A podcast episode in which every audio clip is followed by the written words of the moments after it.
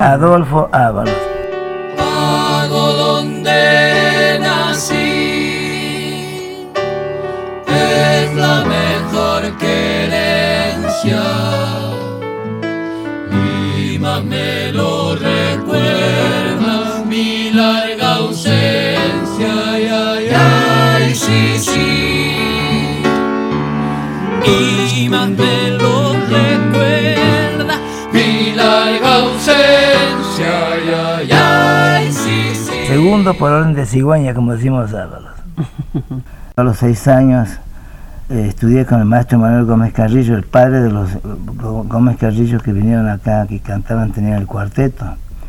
Él era un gran maestro y un gran músico en Santiago del Estero. Y estudié con él un año y medio. Y por supuesto en casa, en casa había un ambiente musical porque mi abuelo paterno, materno, mi abuelo materno suizo, eh, tocaba muy bien la flauta traversa y, y la guitarra y era músico. Es un suizo que vino de Suiza para restaurar, era, era pintor tipo Miguel Ángel. Vino de Suiza para, para restaurar los frescos de las iglesias en Argentina. Y después tenía que volverse y se quedó, le gustó. Ángel Balzaretti, suizo, tuvo 14 hijos, mamá fue la hermana mayor, por eso mamá se llama Helvecia, porque era suizo. En- yo, yo de chico había un ambiente musical muy, muy tremendo entre lo- los Balzarettis, o sea, los el mamá que tocaba el piano, sus hermanas, sus hermanos.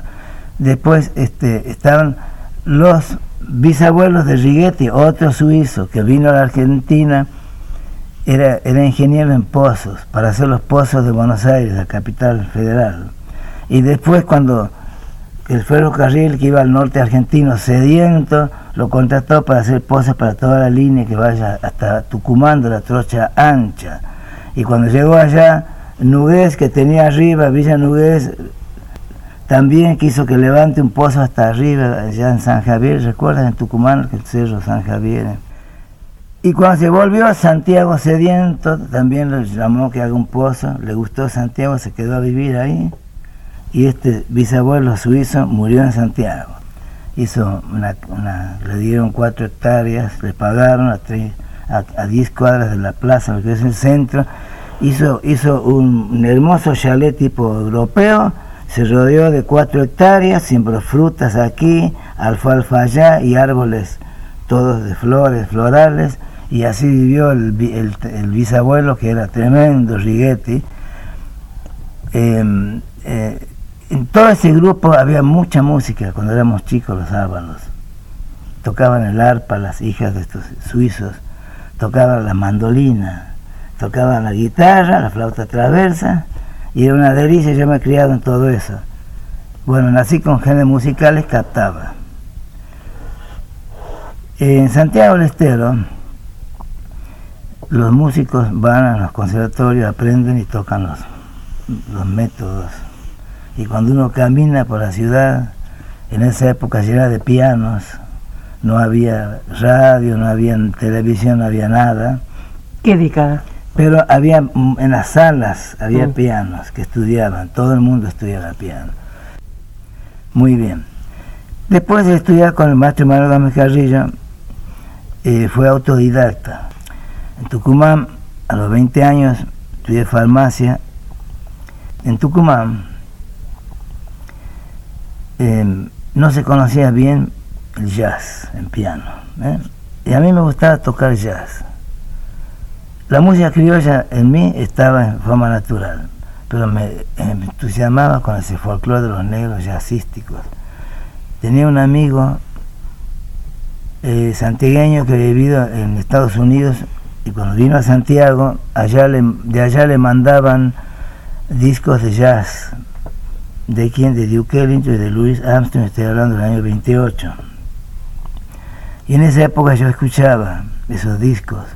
Y después me parecía maravilloso cómo tocaban los instrumentos este, estos negros, y músicos, artistas.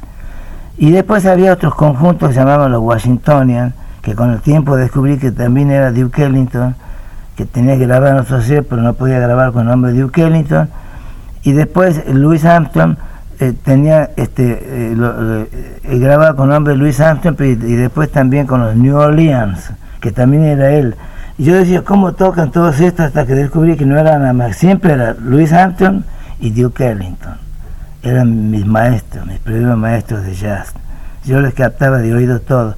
Pero no, no entendía, hacía los acordes, pero no entendía cómo eran los acordes. Ahí es cuando yo digo que hace falta uno que ya viene de 5.500 años con la música científica para que explique cómo es eso.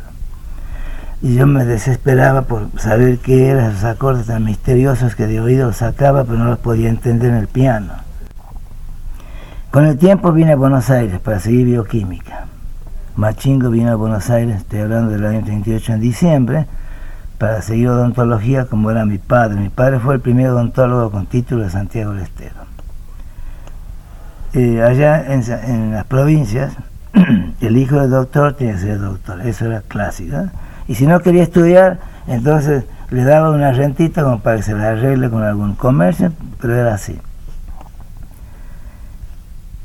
Con Machingo, eh, que era, nos gustaba tocar los dos el piano, por supuesto por ser santiago tocábamos el bombo, zapateábamos todas esas cosas que Santiago Estero nos regala, ¿no?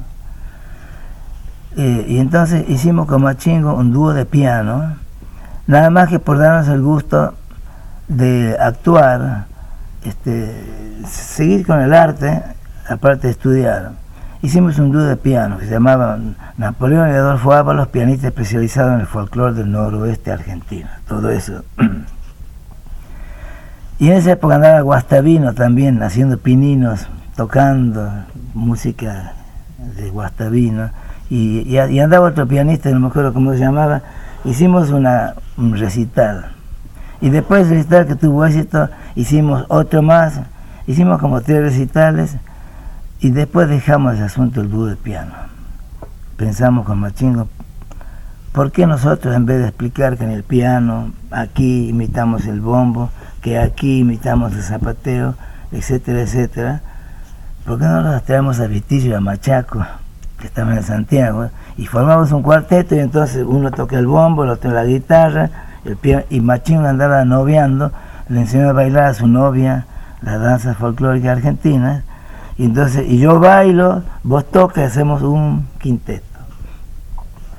Y dice, ¿y Roberto qué pasa? Roberto estaba de director de las escuelas allá, él quería, él quería ser el profesorado, quería seguir, Roberto, se estudiaba en esa época en Paraná. Roberto se quedó unos cuantos años allá en Santiago. Y, yo, y así fue como el año 39 armamos un cuarteto con, con los chicos que estaban en el Colegio Nacional. Sin querer, siempre pensando en seguir estudiando, eh, nos empezamos a, hablar de esto en las escuelas, de forma cultural, después nos empezaron a pagar. un buen día apareció un pintor internacional llamado Menkel Cantor que dice, muchachos, en Francia están de moda las boîtes. Estoy hablando del año del año este 40, 41, 40. Está de moda la boîte. Hay un lugarcito aquí en Buenos Aires, una boîte que el hombre la puso ahí en Paraná y Santa Fe, en Santa Fe y Paraná, en esa esquina, que es una delicia. El lugar se llamaba Confitería Versalles y todo era versallesco como, con puntillitas blancas. Era una cosa como si fuera dibujado por Walt Disney. Y había un subsuelo que bajaba por un caracol, escalera caracol finísima, así como si lo hubieran pintado para Duke eh, este para Walt Disney, ¿no? Entonces, Em, cuando vimos ese lugar nos gustó tanto, en ese subsuelo había un piano, blanco de cola, un bar chiquito, porque las boates se llamaban boates porque era la imitación de los botes de, los, de la gente que tenía barcos, y en esos barcos hacían eh, reuniones, pequeñas reuniones, para bailar, para conversar, para hacer esparcimiento este, social, Y esos, y esos, y esos lugarcitos llevados a la ciudad era lo que se llamaba boites, para nosotros las boites. Los, los, porteños al comienzo decían las boites, hasta que fueron descubriendo todo el mundo, la, la se hizo natural en el, en el, habla de los porteños. Eh, y la boate era eso, era, un bote salido del agua y puesto ahí. Tenían que ser chicos. Cuando pusimos eso, ese fue, ¿sabe qué? Eso fue lo que nos hizo el camino de no retorno. Tuvimos que abandonar los estudios, no pudimos volver más. En la calle Santa Fe y Paraná. Y cuando le hicimos ver a mamá que estaba en Buenos Aires, el lugarcito dijo, ah, Chalay, qué lindo. Y Achalay es una intersección quichua que significa lindo en sentido espiritual cuando pasa una chica linda caminando y los muchachos le quieren hacer un piropo fino, le dicen, ah, chalay, como si fuera tan lindo como una fragancia, ¿no? Le pusimos a ese lugar Salón Achalay. Y todos los lugares que tuvimos después se llamaban siempre Achalay. Y Achalay, los primeros 10 años nuestros de Buenos Aires, tuvimos tres lugares así muy lindos, todos se llamaban Achalay. Cuando nosotros empezamos a, meter ruido con esto y después metimos un pequeño ruido, vinieron de La Rioja, vinieron de Tucumán, vinieron de todas partes, apareció una serie de artistas que este, naturales de la música criolla, pero que todavía no tenían cabida porque no se había abierto la, la huella esa. Eh, el, porteño y la muchachada en general escuchaba la música que en, esa, en la década del 40 se hacía, pero escuchaban como, como cuando escuchan una música de Brasil, una música de España, una cosa como si ellos les resbalara. Mm. Ese, esa resbaladita de la música eh, nativa no, en nuestra Argentina, ha subsistido en la década del 40, del 50, del 60 y del 70. No obstante que había una gran ya profusión de artistas que tocaban el folclore nuestro, pero la muchachada que tenía más o menos 18 años, 15, 18, 20, seguían ellos con los, ojos, con los oídos como si esto fuera una cosa que no tiene nada que ver con ellos. Recién en el 80 empezaron a pensar, siempre tienes que ponerte en el caso de un chico de 18 años, 16, 20. Che, esto es nuestro. O sea, siempre, esto es nuestro. ¿Y qué es esto? Y empezaron a indagar entre ellos. Algunos provincianos decían, no, estos son chacareras, son de San... y, el otro de, el otro de San Juan, y el otro de, del Chaco, cada uno, eh, pero el de acá, el de Buenos Aires, que es importante Buenos Aires porque Buenos Aires es el gran espejo que se refleja a toda la República Argentina, eh, empezaba a ver, pero, pero, eh, pero, ¿qué es la chacarera? ¿De dónde viene? ¿Pero qué es este una cueca? ¿Qué es una quena? ¿Qué es el bombo legüero? Un montón de preguntas que se empezaron a hacer entre ellos. La otra pregunta más brava era, ¿y quiénes son los que tocan bien? Porque el año, en la década del 80, ¿Por qué toma la década del 80, Adolfo? Porque es la década que empezaron a reaccionar los chicos. ¿La década pasada? Sí, empezaron a, reaccionar y a preguntar qué era eso. Ajá. Porque estoy hablando de, la, inmensa muchachada joven. Mm. E, inclusive empezaban a preguntar, ¿y quién es el que toca? Ah, hay una música más auténtica, hay otra que no, hay otra que sí.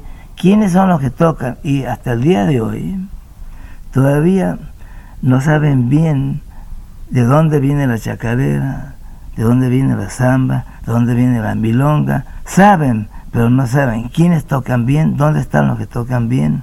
¿Cómo se sabe quién toca bien? Porque es difícil, porque ¿sabe qué pasa, Blanca? Hoy en día, casi todos los que tocan su instrumento cuando aparecen en los escenarios, tocan muy bien sus instrumentos. Buenos guitarristas, muy bien los instrumentos de percusión, buenas voces, muy bien. Pero no todos tocan Mm. la música con la propiedad que tiene que ser tocada. ¿Y por qué? Porque para tocar la música folclórica bien, lindo y cómodo, hay que saber 10 cosas sobre la música folclórica. Pero la música folclórica los tienta tanto a los que no saben ninguna de las cosas, que algunos se largan con dos cositas que ya han descubierto, se largan. Y, y se largan con inferioridad de condiciones porque hay otras ocho que no las conocen. Para suplir esas ocho que no conocen, entonces hacen fantasías. Inventan cosas, tocan bien sus instrumentos, traen arte extranjero, arte importado, lo encajan en esas dos cositas que sí saben y pasa, pasa como si fuera un barniz, un barniz que va a brillar pero que no va a durar mucho. Otros saben tres, ya se siente más sabio. Hay otros que no saben ninguno, cero cosas, y se largan lo mismo. Hay gente que canta muy bien y se rodea de gente que no conoce el folclore, pero sí saben mucha música, tocan bien sus instrumentos y actúan y suena lindo, suena lindo. Pero Ah. no, pero la- la- suena, pero lo que pasa es que tiene que ser lindo y bello y la belleza tiene que ser criolla. La belleza tiene que ser criolla, no tiene que ser una belleza eh, este, importada. Lo que hay que saber son, primero, hay que saber el origen bien clarito de lo que, de dónde viene la música esta. Cuando nosotros hablamos de nuestro folclore, nuestro folclore es muy, es muy diverso, porque tenemos folclore de diferentes raíces. Por ejemplo, eh, nosotros hemos dividido nuestro estudio en cinco regiones folclóricas en Argentina y la dividimos así.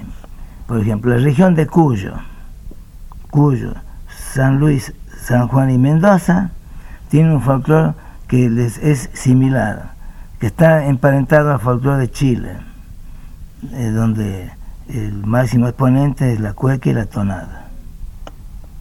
Ese folclore, si se lo quieren entender, hay que entender que es una cueca, que es una tonada. Hay que mezclarse con Chile. Pero yo ahora voy a explicar las regiones. La región del sureña o surera, la región de la está en la provincia de Buenos Aires, no en la Patagonia, sino únicamente en la provincia de Buenos Aires. Estoy hablando de los epicentros, ¿no? No, los epicentros que no están, cuando no estaban proyectados.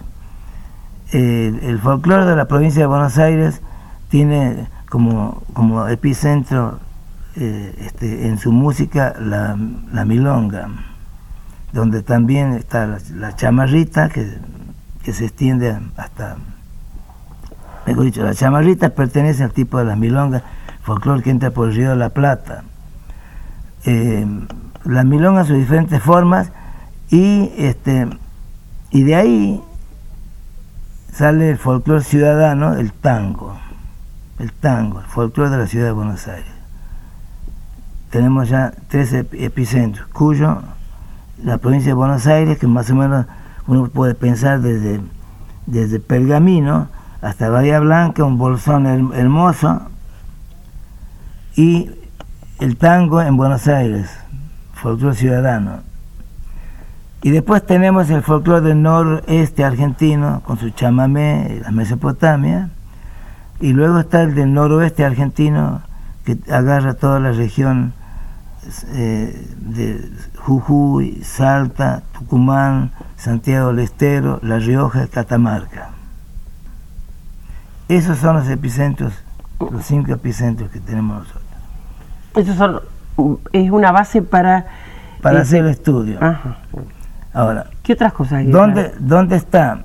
Este, ¿Cómo es el, el epicentro del noroeste argentino, del noroeste? Es decir, em, vamos a poner zambas, cuecas y todas las danzas con zapateras. ¿eh?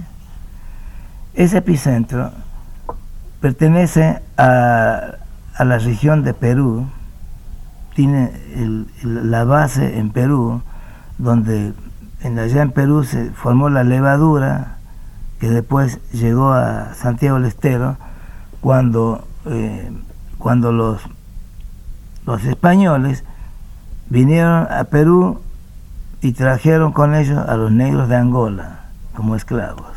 Los negros de Angola, esclavos allá en Perú, forman su bombo y tocan el ritmo. ¿Qué ritmo tocan así? En el bombo angoleño. Toca más ligero o toca más lento. Siempre seis movimientos con una cosa que hace dos, tres, dos, tres, dos, tres. Cuando se, cuando se funda Buenos Aires por primera vez Mendoza eh, fue destruida por los indios y no quedó nada. ¿Qué le hicieron? No sé, creo que los comieron. Una cosa de esa hicieron. No quedó nada, nada. Entonces, eh, un buen día, hace 441 años, de, Perú eh, fundan Santiago del Estero, la primera ciudad que se funda en la República Argentina, después de la destrucción de la primera ciudad de fundación de Buenos Aires. Viene Aguirre, Aguirre, que eran, españoles, Aguirre y funda Santiago Estero, cruza, viene por, por el Océano Pacífico, pasa los Andes, qué trabajito, ¿no? Fundan Santiago del Estero. Les gustó, ahí en la margen derecha del río Dulce, ahí funda Santiago del Estero, hubo tres fundaciones hasta que al final quedó. ¿Y cómo venían ellos? Venían con médicos, con maestros, con todo, todo tipo de eh, gente necesaria para formar una ciudad y no se movían sin los negros, venían con los negros angoleses. En cuanto llegaron los negros formaron su bombo de nuevo y mientras toda, todo, toda una ciudad se va armando con sus soldados para luchar contra los indios nativos, que eran bravos, eran los tonomates, los indios santiagueños, este, y entonces los negros con su, con sus bombitos, pero ya cuando vinieron ellos y fundaron Santiago del Estero, ya se habían encontrado en Perú los negros, se habían encontrado con la quena de los incas, la quena de los incas allá, allá, allá en Perú, en, en Lima, eh, la, la, quena de los incas, el bombo, el bombo que nosotros llamamos bombo legüero, ese bombo, ¿sabe cómo se llama ese bombo allá en África? Se llama Bembe. Eso me contó Egle Martin, que estudia mucho el fenómeno africano. Y un buen día nace la, nace la generación criolla de los negros, la generación de los, de los incas, nacen los chicos de los españoles, y entonces pensamos que ahí se han unido los chicos. Eh, el españolito haciendo su zapateo, su movimiento tipo español, sus palmas, los negritos formando su bombito, su bombito que se llama bombo legüero, y el con la flautita. Los tres, los tres chicos unidos entre ellos.